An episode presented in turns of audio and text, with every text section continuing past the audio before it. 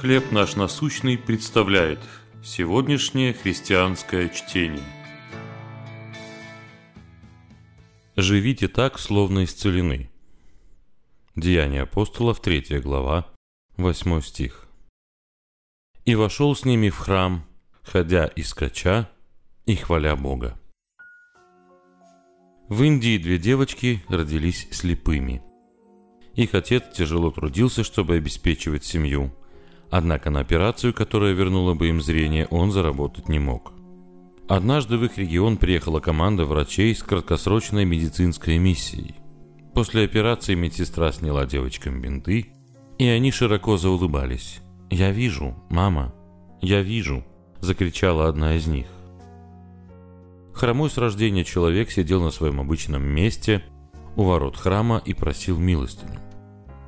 Проходивший мимо Петр сказал несчастному коллеге, что денег у него нет, но есть кое-что получше.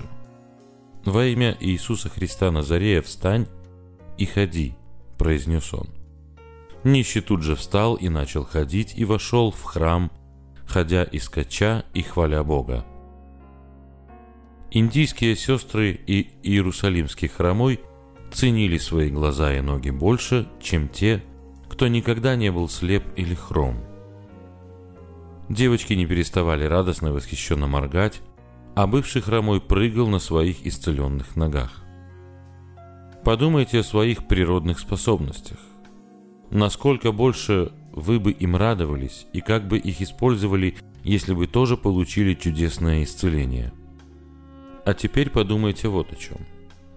Если вы верите в Иисуса Христа, то Он исцелил вас духовно – он спас вас от ваших грехов. Будем благодарить того, кто создал и спас нас. Посвятим Ему все, что Он нам дал. Как вы могли бы использовать свои природные способности для Христа? Как вы могли бы наслаждаться, служа теми талантами, которые у вас есть? Поблагодарите Его за радость, которую они приносят. Небесный Отец, благодарю Тебя за уши, которыми слышу Твое Слово, за язык, которым славлю Тебя, а также за руки и ноги, которыми могу служить Тебе.